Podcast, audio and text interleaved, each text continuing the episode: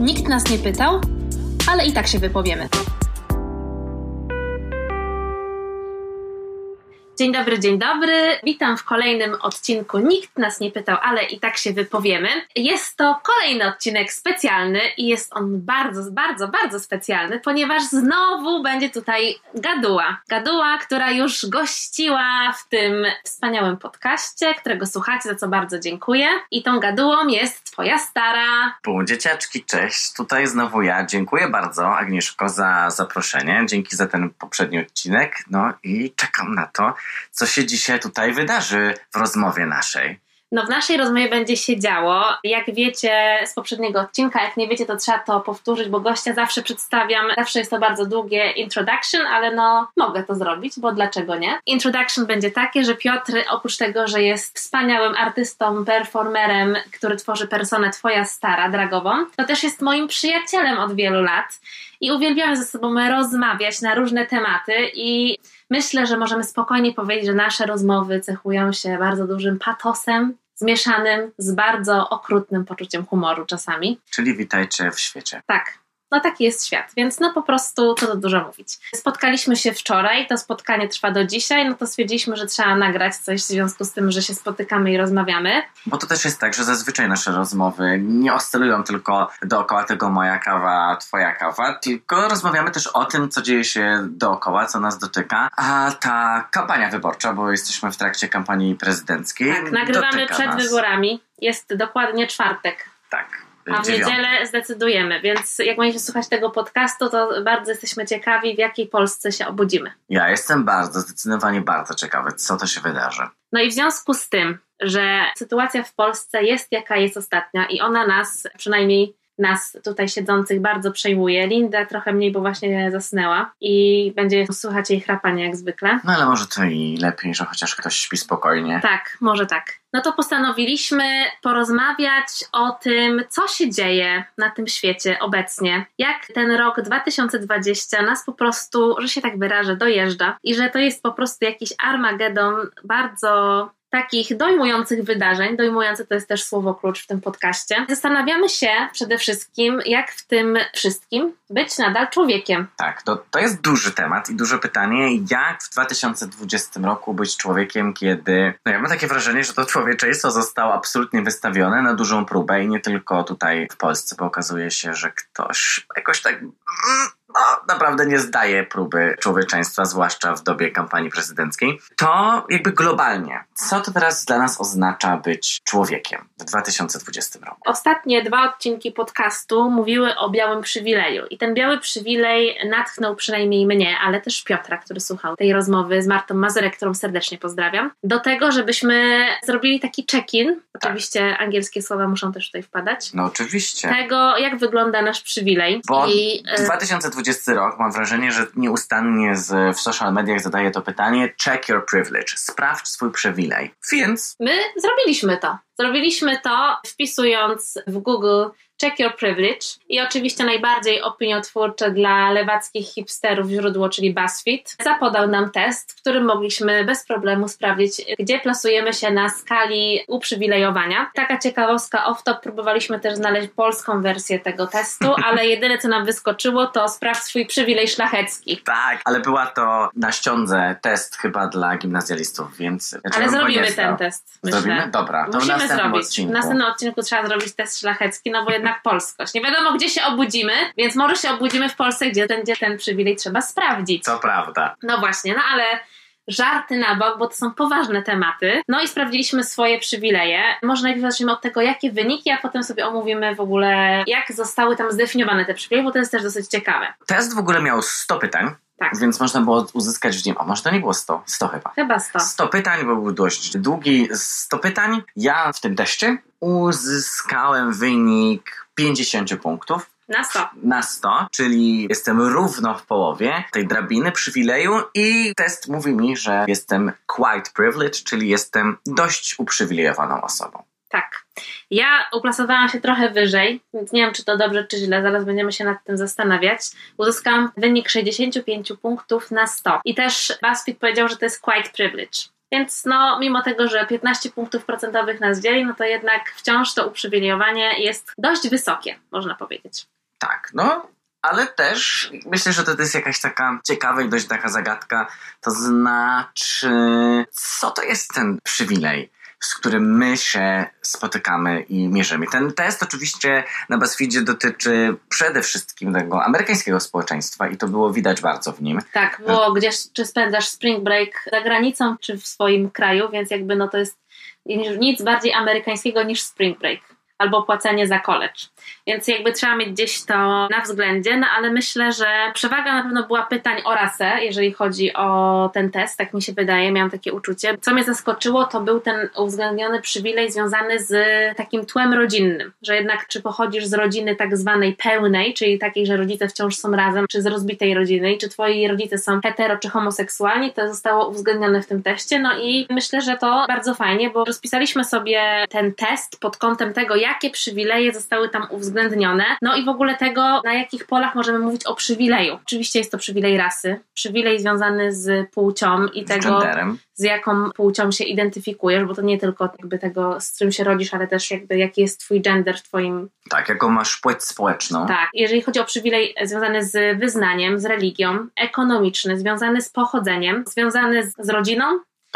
Z seksualnością, To też była duża pula pytań w tym teście o Tak. seksualność. też, co było zaskakujące, uwzględnione było, ale No było to niewystarczająco dogłębne. Tak. Tutaj temat niepełnosprawności w tym Tak. teście jest w zasadzie zadanym tylko jednym pytaniem i szereg bardzo różnych niepełnosprawności jest po prostu wrzuconych do tej grupy osób z niepełnosprawnościami, a jak wiemy, to też jest bardzo zróżnicowana grupa. Myślę, że też ta dostępność z tego powodu do różnych rzeczy, dóbr kultury i w ogóle życia społecznego też wtedy jest zupełnie inna dla osób na przykład, które są sprawne intelektualnie, a nie ruchowo, czy odwrotnie. Tak. Też pojawiły się kwestie związane z przywilejem dotyczącego zdrowia psychicznego, ale też takiego naszego poczucia związanego z wyglądem, czy odczucia, naszych odczuć na temat tego, jak my się czujemy w swoim ciele, ale też jak inni nasze poczucie z naszym ciałem oceniają. Można tak to chyba nazwać, bo to też było gdzieś tam wypunktowane tego, czy na przykład kiedykolwiek byłeś oceniany ze względu na to, czy jesteś za chudy albo za gruby, nie? Jest to też bardzo duży temat związany z body shamingiem, który działa w dwie strony. Nie tylko tego, że za dużo go, ale też może być taki, że jest ciebie na przykład za mało w jakimś Tak, tam no. sensie. Ten temat wygląd jest po prostu też tematem społecznym. Tworzy się jakieś kanony wyglądu, więc jeżeli od tego kanonu się odstępuje Tak. Mhm. i jest się osobą, która nie wygląda tak jak w kanonie, to to jest temat społeczny. No i teraz co? No sprawdziliśmy sobie ten przywilej. Okazuje się, że my jako osoby dość świadome i takie, które gdzieś tam chyba w takim życiu codziennym sprawdzają gdzieś tam nasz przywilej, a czasami nieświadomie korzystamy bardzo z niego i nie zdajemy sobie nawet z tego sprawy. Na przykład mój wynik 65, mam takie jakieś wrażenie, że uważam się w ogóle za osobę super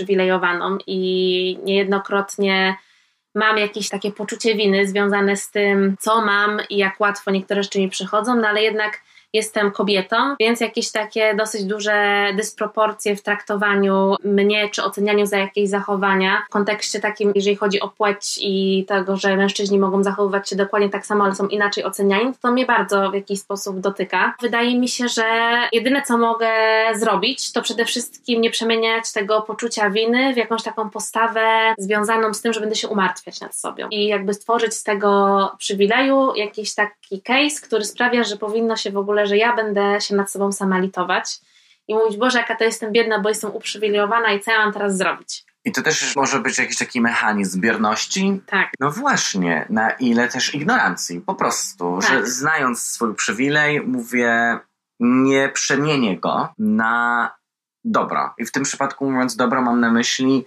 jak ja z mojej pozycji, nawet jeżeli, teraz mówiąc o sobie, na tej drabinie jestem w połowie, 50%, mhm. to jak ja, pomimo tego, że jestem na tej drabinie w połowie, to jak ja mogę włączyć i pomóc tym wszystkim, którzy są na tej drabinie ode mnie niżej. I dla mnie, jeżeli słyszę przywilej, to on się dla mnie automatycznie łączy z taką odpowiedzialnością społeczną, którą Mhm. ja czuję, że chcę wziąć, że właśnie przełamując jakąś ignorancję, że w momencie, w którym już coś wiem, to muszę przeciwdziałać mojej własnej ignorancji, mojej Mhm. własnej wygodzie i rzeczywiście zacząć widzieć szerzej i patrzeć na świat szerzej. Dlatego wydaje mi się, że możemy trochę tutaj żartować, że opiniotwórczy i BuzzFeed i tak dalej, ale myślę, że to też jest ciekawe, żeby po prostu przeglądając taki test przywileju, Mhm. zobaczyć, gdzie leżą te punkty. I ty wspomniałaś tutaj o tej właśnie rasie, płci i tak dalej. I sprawdzić, co buduje ten przywilej. Bo są takie rzeczy, moim zdaniem, oczywiste, że myślimy sobie, że o, wiadomo, płeć, wiadomo, rasa, wiadomo, seksualność, religia, pochodzenie etniczne będzie wpływać. A tu się nagle okazuje, że ten przywilej też dotyczy sytuacji takiej z jakiej rodziny pochodzimy, tak jak to wspomniałaś. Że wiele takich spraw, które wydają się być dla nas absolutnie przezroczyste, to one są w dużej mierze przywilejem. Bardzo, no i właśnie to jest trudność w zobaczeniu przywileju, bo on jest bardzo przezroczysty. On jest po prostu tak bardzo wpisany w Twoje życie i w to, w jaki sposób żyjesz dzięki tym przywilejom i różnym rzeczom, które w danej szerokości geograficznej pozwalają Ci tak, a nie inaczej żyć i korzystać z tego życia, że właśnie trudno nam go zobaczyć i trudno powiedzieć sobie i też jakby to sprawia właśnie, to jest to, co powiedziałeś, że sprawia, że czujemy się bardzo wygodnie i bardzo ciężko nam zrezygnować z tej wygody i postawić się w sytuacji innej osoby, która już nie jest tak uprzywilejowana i pomyśleć sobie z jej perspektywy, no bo przede wszystkim po co mam to robić? Jesteśmy bardzo skoncentrowani na sobie. Myślimy sobie, że jolo, tylko mam je tylko jedno życie, korzystam z niego tu i teraz. Oczywiście, tak, ale no to nie jest takie proste, no bo ja bardzo wierzę w to, że to jest szczęście i przypadek, że urodziliśmy się w tym miejscu, w którym jesteśmy i mogliśmy urodzić się w zupełnie innej miejscu i nasze życie już jako na przykład mnie, Agnieszki Szczepanek, byłoby w ogóle już zupełnie inne. To już po prostu byłoby, gdybym była, no nie wiem, żyła w Brazylii, to już nie byłabym taką Agnieszką, jaką jestem teraz, nie? Że to mogło zupełnie zdefiniować inaczej i to nie jest tak, że po prostu, no wiesz, że to jest coś, co jest ci dane, tylko nie ma równych szans, do tego zmierzam. I to jest, wydaje mi się, taka bardzo ważna rzecz, o której trzeba pamiętać, że nie rodzimy się z tymi równymi szansami i dlatego część rzeczy, które mamy, to jest po prostu no nie wiem, dla mnie jakaś taka wypadkowa szczęścia i różnych takich okoliczności. Dlatego, jeżeli jesteśmy na tej drabinie na 65%, to ja uważam sobie, że no muszę się tym podzielić. No to nie może być tak, że mam to gdzieś i po prostu ja mam szczęście i do widzenia, tylko właśnie to jest ta odpowiedzialność społeczna za to, że jesteś na tym 65 punkcie. Tak. Mi się też wydaje, że to, co ty wspomniałaś już tutaj, że tak bardzo jesteśmy sami o sobie i sami do siebie, że trudno jest, zwłaszcza wtedy, kiedy przywilej jest przezroczysty, Mhm. zobaczyć to, z jakiego punktu zaczynają inni. Tak. Bo są takie przywileje, których po prostu nie widać. Patrząc na kogoś z zewnątrz, nie wiemy na przykład z jakiej rodziny pochodzi, Tak. czy ma kredyt studencki, czy nie ma kredytu Czy studenckiego. zmagał się z depresją? Tak, to są rzeczy, których nie widzimy. I bardzo dobrze jest i ciekawie moim zdaniem zobaczyć też to na skali. Tak na przykład my tutaj mamy skalę no tylko odnoszącą się do dwóch odpowiedzi, tak? Mojej i Agnieszki. I ja, pomimo tego, że jestem białym mężczyzną, to dlatego, że i wychowanym w pełnej rodzinie, moi rodzice wciąż żyją, wykształcony. Jestem wykształcony. Mimo wszystko, tylko dlatego, że jestem mężczyzną homoseksualnym, jestem gejem, to ja w tej drabinie przywileju ląduję, automatycznie jestem gdzieś w połowie. A wydawałoby się, że coś takiego jak białe mężczyznę będzie mnie windowało absolutnie do góry. I wydaje mi się też, że w tym myśleniu właśnie dobrze jest zobaczyć to spektrum. I tutaj mogę wam polecić te badania, właśnie takie Mhm. sprawdzanie przywileju w takiej postaci właśnie bardzo unaocznionej, mo- można sprawdzić gdzieś na YouTubie. Są Mhm. takie filmiki, gdzie dokładnie te same pytania są zadawane grupie ludzi. I to jest grupa bardzo zróżnicowana. Ona stoi na boisku Mhm. do piłki nożnej. I osoba zadaje te pytania i mówi: Jeżeli to zdanie dotyczy ciebie, zrób krok do przodu. I wtedy się okazuje, jak bardzo w tej zróżnicowanej grupie, a taka jest społeczność, nieważne czy jest to społeczność osób żyjących w Stanach Zjednoczonych, czy jest to społeczność osób żyjących w Polsce, na przykład niech to będzie klasa w szkole podstawowej, Tak. to zadając te pytania, bardzo łatwo i te osoby dają krok do przodu i to widać. I wtedy to się na- unaocznia, jak bardzo tak naprawdę jesteśmy zróżnicowani. Podpisuję się pod tym, co mówisz totalnie i wydaje mi się, że właśnie uświadomienie sobie tej skali przywileju, jakim dysponujemy, jest jakby w tych czasach, w 2020 roku szczególnie, niesamowicie ważne, bo właśnie ta jakaś taka rola społeczna, którą trochę mamy do odegrania i tego, że jednak ten aktywizm, który no w twoje życie jest bardzo wpisany, nawet tak jakoś zawodowo trochę. Tak, no bo oprócz tego, że robię drag, który też w jakimś stopniu traktuję jako pracę aktywistyczną i też go tak nazywam, jako draktywizm. Bo jesteś oczywiście matką, której nigdy nie mieliśmy i nie chcemy mieć i która się wymądrze na każdym kroku. To przy okazji. No to oprócz tego jestem też działaczem LGBT-owskim, działam we Wrocławiu w Stowarzyszeniu Kultura Równości i to też jest bardzo wpisane w, no właśnie w to moje, z jednej strony poznawanie nie tylko swojego, ale też mhm. właśnie innych przywilejów, a przede wszystkim tego, jak inne osoby spotykają się z uprzedzeniem i ta nasza organizacja jest bardzo zróżnicowana i bardzo mhm. różnorodna. I też staramy się, i myślę, że to też ta praca właśnie w kulturze równości pomogła mi zrozumieć wiele rzeczy, jak bardzo nawet wydając się, że siedzimy na tej samej ławce, która się nazywa osoby LGBT, lesbijki, gej, tak. osoby biseksualne, transpłciowe, interpłciowe, jak bardzo my między sobą też jesteśmy różnorodni i różnorodne. W tym tkwi jakby siła tego nowego aktywizmu i takiej postawy społecznej, żeby właśnie bardzo różne doświadczenia ze sobą połączyć i je poznawać, bo tylko dzięki temu, że będziemy empatyczni, jest po prostu moje ukochane słowo empatia, bo uważam, że to jest klucz po prostu do, do wszystkiego, bo gdybyśmy byli empatyczni, to bylibyśmy pewnie w innym świecie, gdybyśmy chociaż trochę myśleli o tym, jak inni się czują i jak nasze zachowanie wpływa na innych. Tak, a ja jeszcze tutaj może nie tyle co parując, ale dodając, Myślę, że w tym momencie, w 2020 roku, turbo jest istotne, nie tylko empatyzowanie, które można załatwić właśnie takim poczuciem bliskości, czy właśnie współczucia, mhm. że jest, ale nie współczucia na zasadzie tej emocji, tylko że współodczuwania, o, tak. współodczuwania pewnej krzywdy, czy uprzedzenia, czy też jakiejś radości, dlatego że na przykład dzielimy wspólny los, to wydaje mi się, że turbo istotne jest, oprócz emocji, empatii, uruchomić rozum i zacząć go używać. Zrozumieć i jak dla mnie, ja będę to powtarzać jak mantrę, najistotniejsze jest to, żeby zrozumieć fakt różnorodności. To, że moje jest moje, a twoje jest twoje, nie znaczy, że nie spotkamy się nigdy ze sobą w żadnym jakimś punkcie wspólnym i to nie znaczy, że to rozpodobnienie między nami będzie nas wartościować negatywnie. Dokładnie. Zastanawiamy się, co możemy zrobić w tym 2020, który jest jaki jest, i wydaje się, że to wcale nie będzie, dynamika tych wydarzeń nie będzie spowalniała, tylko będzie wręcz odwrotnie. I musimy być chyba w takim trochę oczekiwaniu na to, co może się wydarzyć jeszcze. To wcale nie sprawia, że możemy być mniej czujni. Ale też no. To jest dopiero półmetek, a przed nami sorry, wybory.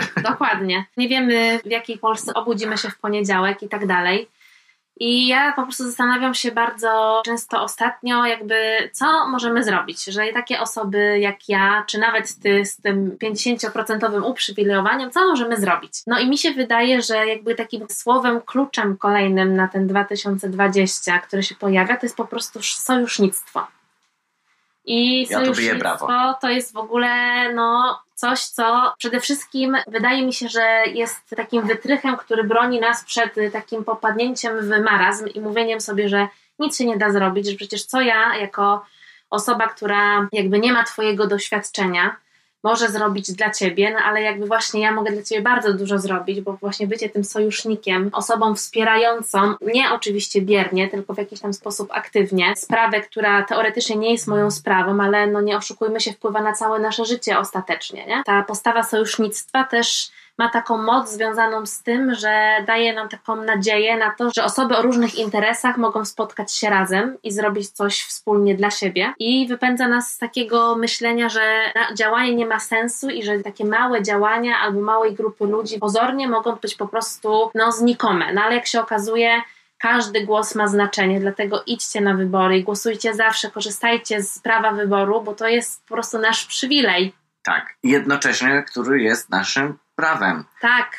I z praw należy korzystać. Ale jest też przywilejem, żyjemy w takim świecie, w którym niestety prawa wyborcze no, nie istnieją, tak? I... Oczywiście, albo są fikcją. Albo jakby, drogie panie, mamy o, dopiero od 100 lat prawo wyborcze, więc naprawdę, tylko 100 lat, rozumiesz? To jest kurde, no strasznie mało i dlatego trzeba z tego korzystać. Tak, jeżeli ma się odbyć jakakolwiek zmiana, to ona się odbywa, tak mi się wydaje, uporem pewnej grupy, która nie tyle co jest mniejszościowa, ale co jest nazywana mniejszościowa, bo na przykład w przypadku walki kobiet o prawa Mhm. wyborcze, czy kobiety są grupą mniejszościową?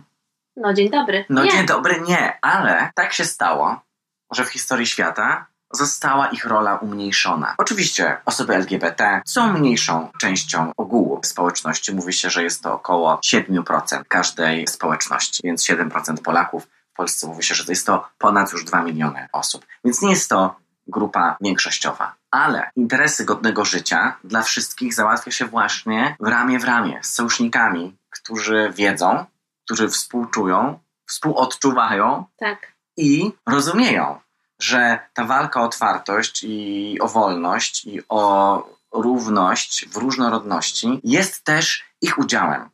I oni nie robią tego może dla siebie, tylko wspierając, pokazując swoje wsparcie nie tylko tym, że ja mam przyjaciela geja, moja siostra jest lesbijką, tylko rzeczywiście będąc bardzo aktywnie, no właśnie kolejne słowo, challenge'ując, Mhm. stawiając wyzwanie homofobii, transfobii, czy też rasizmowi, bo to też jest bardzo e, istotne w kontekście dzisiaj nas też jako białych.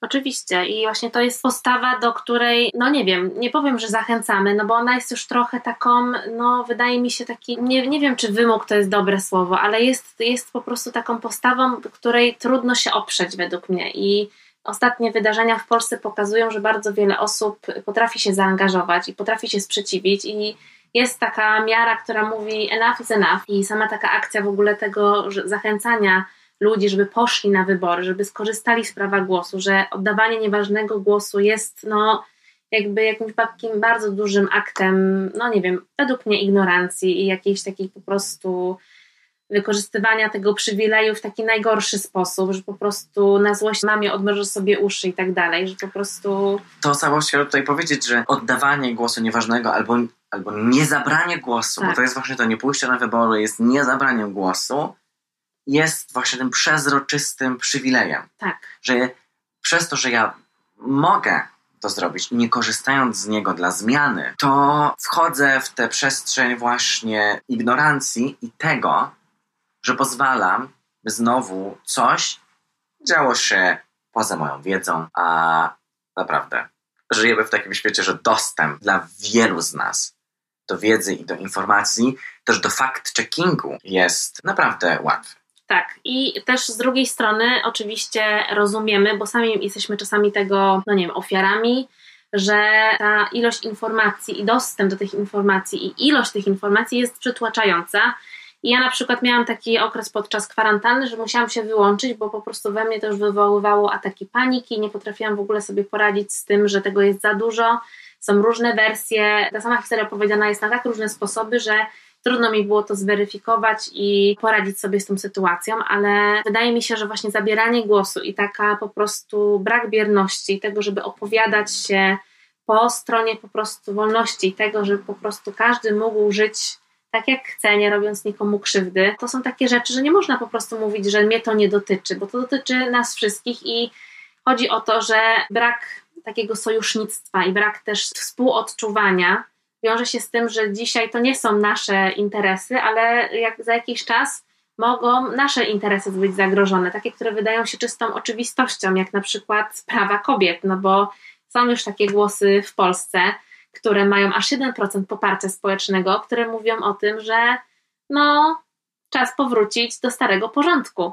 No i potem się okazuje, że to, że ten świat, w którym żyjemy, który pełny jest przywilejów, nie jest już takim oczywistym światem. z tymi 7% jest też tak, wracając taką klamrą do początku naszej rozmowy, że jakiś taki indywidualizm, który temu Mhm. towarzyszy, że to osadzenie tu moim prymarnym interesie, to będzie, nie wiem, w jakimś takim płaszczyku na przykład swobód gospodarczych. Mhm. Ma zasłonić mi wszystko, że ja wybieram to jedno, że okej, wolny rynek, wolna amerykanka, niech się dzieje, a ignoruję Mhm. całą resztę. I to jest też niesamowicie groźne, że nagle stając przed tym wyborem, okazuje się, że moim punktem odniesienia są absolutnie moje bardzo indywidualne i prymarne powody.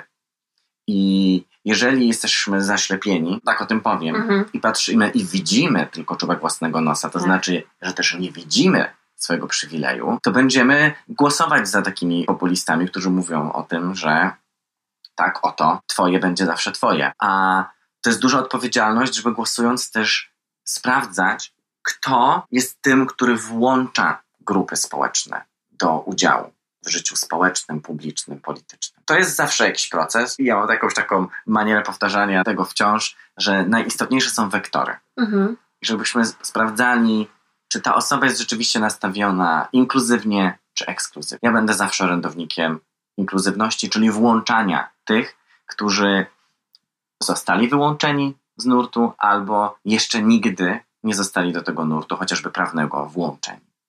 Dokładnie. Mi się teraz przypomniało a propos tego, że rozmawiamy sobie tutaj o przywileju i tego, że jak sami stwierdziliśmy, przygotowując się do tego odcinka, że samo rozmawianie o przywileju jest ogromnym przywilejem, to ja sobie tak pomyślałam o tych osobach, których nie trzeba przekonywać. Mi się zawsze wydaje, że wydawało, czy gdzieś tam myślałam na swój temat, że no ja jestem tą osobą przekonaną, ale kiedyś miałam, bo teraz mi się to w ogóle przypomniało, jest to coś niesamowite, bo no nie wiem, to było na studiach, czyli już naprawdę bardzo dawno temu, miałam okazję współtworzyć taki festiwal No Women No Art, który był poświęcony sztuce kobiet i główne hasło tego festiwalu było nie ma sztuki bez kobiet.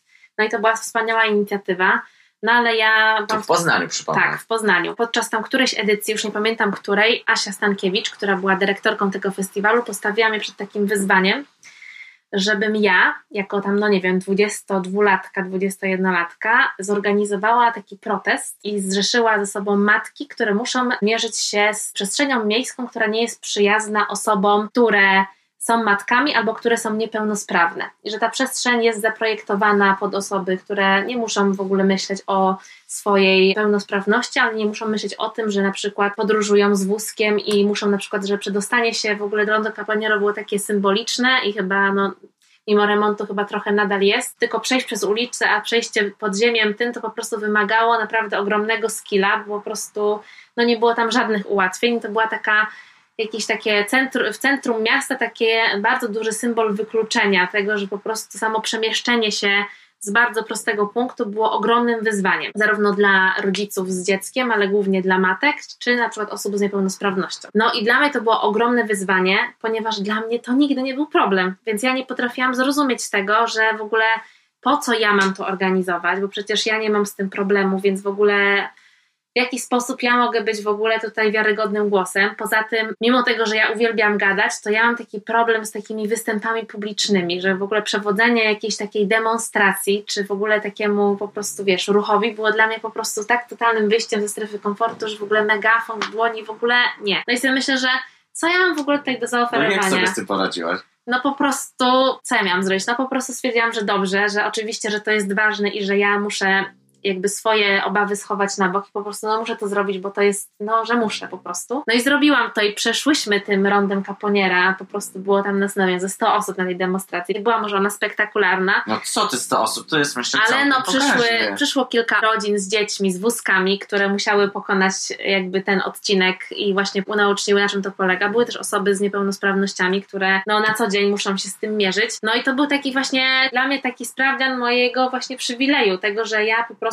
trochę musiałam się na siłę stać tą sojuszniczką i czułam, że nie powinnam zabierać głosu, ale z drugiej strony właśnie chyba te osoby, które nie doświadczają tego i które mają ten przezroczysty przywilej, właśnie to one powinny powiedzieć, że one sprawdźmy chociażby przestrzeń, która, jak się okazuje, taka oczywista rzecz, jak poruszanie się w mieście, jest zaprojektowane dla pewnej grupy osób.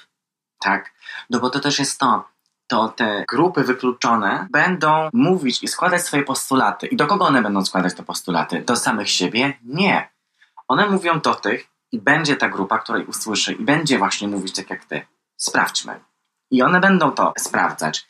I wtedy to grono sojuszników się zwiększa, a wtedy im większy jest nacisk, już nie tylko grupy małej, wykluczonej, ale wspartej też o moc sojuszników, będzie pchało do przodu to, że nagle w strukturach miejskich pojawi się taka decyzja o tym, żeby no właśnie, zlikwidować bariery. Tak, żeby zaprojektować tę przestrzeń z myślą o tych, dla których ona jest, stawia trudności, bo wiadomo, że dla, dla nas to nie ma wielkiej różnicy, tak? Ale dla kogoś to może być po prostu, wiesz, no kamień milowy po prostu w takim, jeżeli chodzi o to, w jaki sposób jego codzienność będzie wyglądać, nie?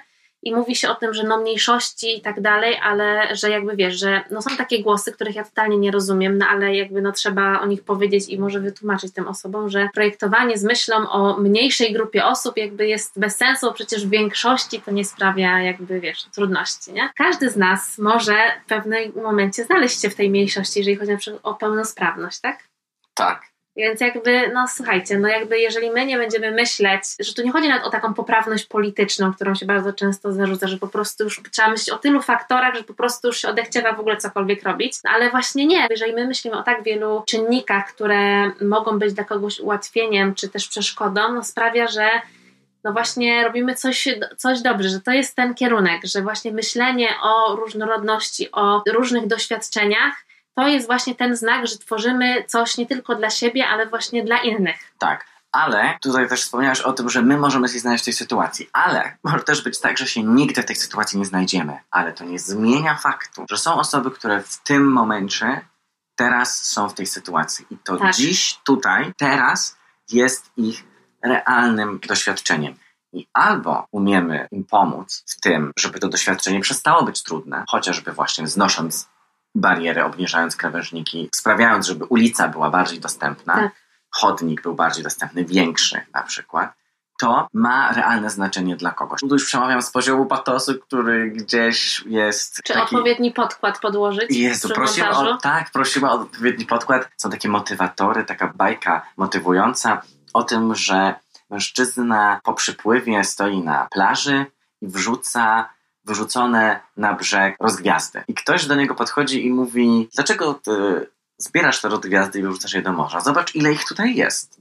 Przecież nikomu nie pomoże. Ten, kto wrzucał te rozgwiazdy do wody, mówi, patrząc na tą rozgwiazdę na swojej dłoni, mówi: Ale dla tej rozgwiazdy to ma znaczenie. Więc to zawsze jest jakaś pomoc dla kogoś, nawet jeżeli projektujemy sobie jedną wyobrażoną osobę, której warto pomóc, to jej warto pomóc. Tak. Koniec patosu. Koniec patosu.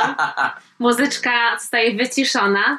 Wracamy do rzeczywistości. No my wpadamy w patos. Czasami przypadamy go złośliwościami, ale było ich dzisiaj bardzo mało, więc nawet nie zdążyłam pozdrowić Gelejzy, która zawsze się ze mną jednoczy w złośliwościach w twoim kierunku.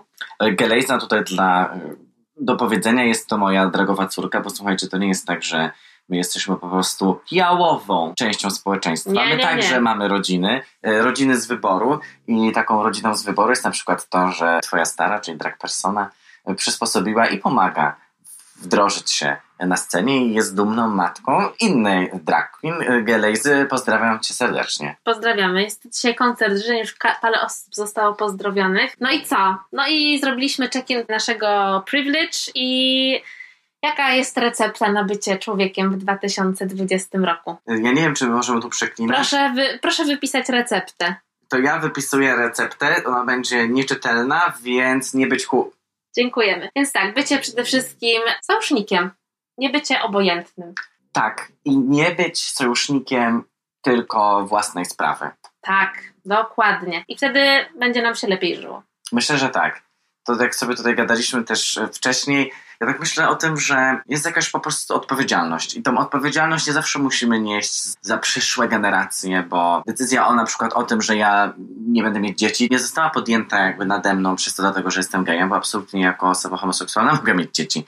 Ja po prostu decyduję się nie mieć dzieci, ale to nie znaczy, że nie czuję jakiejś odpowiedzialności społecznej, która tkwi we mnie i w nas wszystkich, żebyśmy właśnie tym, którzy mierzą się z problemami, ułatwiali start w życiu, żeby szkoła na przykład była wolna od homofobii, wolna od rasizmu, ale też wolna od takich rzeczy jak jakieś szyderstwa ekonomiczne i śmianie się z tego, że ktoś jest, nie wiem, 500 plus na przykład. No tak, to jest ten idealny świat i my jak zwykle popadamy w te idealistyczne wizje, które snujemy za każdym razem, jak się spotykamy. Nasza bańka lewacka chroni nas trochę przed tym światem i mamy nadzieję, że nawet jak nie jesteście w naszej lewackiej bańce, nie współdzielicie jej z nami, to y, i tak możemy się spotkać i porozmawiać i gdzieś tam po prostu, uwaga, to będzie już patos patosów. Jezu, poruszyła muzyczka. Zawalczyć o lepsze jutro. Tutaj są moje brawa i chrapanie Lindy, a ja jeszcze dodam tyle, że jeżeli na przykład ktoś jest w tej naszej lewackiej bańce, a nie wszystko rozumie, nie wszystko wie, to słuchajcie, pytajmy. Tak. Gadajmy ze sobą, nie zamykajmy się na rozmowę, a jeżeli wiemy na przykład, że jest ktoś, kto jest tak zwanym nieprzekonanym, to może warto mu wysłać ten podcast, Warto. żeby posłuchał i poznał inny punkt widzenia, albo poznała inny punkt widzenia i zderzyła swoje wyobrażenie o życiu z, z tym innym, bo to może pomóc. No, wektory. Wracam do tego. Wektory. Sprawdźmy, jak bardzo jesteśmy włączający, a jak bardzo wykluczający. Tak, więc metafora z wektorami została właśnie wyjaśniona. Warto było doczekać do, do końca tych rozważań i tego odcinka. Więc oczywiście w nadziei na lepsze jutro wypisujemy receptę pod tytułem Rozmawiajmy, bądźmy aktywnymi sojusznikami, słuchajmy się i wtedy będzie tęcza i będzie cudownie. Jezu, no ja mam nadzieję. Wyglądam za okno i słuchajcie, idziemy głosować i mam nadzieję, że chociaż słuchacie tego po wyborach, to, że budzimy się w Polsce, nad którą jest po prostu słońce. Tak jest. A jeżeli nie, to wypiszemy kolejne recepty, jak się ratować i jak przetrwać. Bardzo mi się to podoba. To jest już perspektywa. Jest to perspektywa, więc kończymy rozważania z patosem i nie było humoru, ale może innym razem się Jezu, to uda. może jakieś takie, wiesz, postprodukcji dźwięki klauna się doda. Tak, i może po prostu rozwiążemy test na sprawdzenie szlacheckości. Tak, koniecznie. To jest rozwiązanie. Trochę humoru w życiu. Dobrze, to dziękujemy za uwagę i słyszymy się w następnym odcinku i dziękuję Ci za gościnę po To raz ja, kolejny. no to ja dziękuję Tobie za gościnę, bo to Ty mnie gościłaś tutaj. Dzięki za Wasze słuchania i do następnych. Zostańcie z tym podcastem, bo ja go słucham maniakalnie i mam nadzieję, że e, Wy też. Tak, zapłaciłam mu za to. Dziękuję. Nikt nas nie pytał, ale i tak się wypowiemy. Producentem podcastu jest Estrada Poznańska. Wszystkie odcinki znajdziesz na estrada.poznan.pl.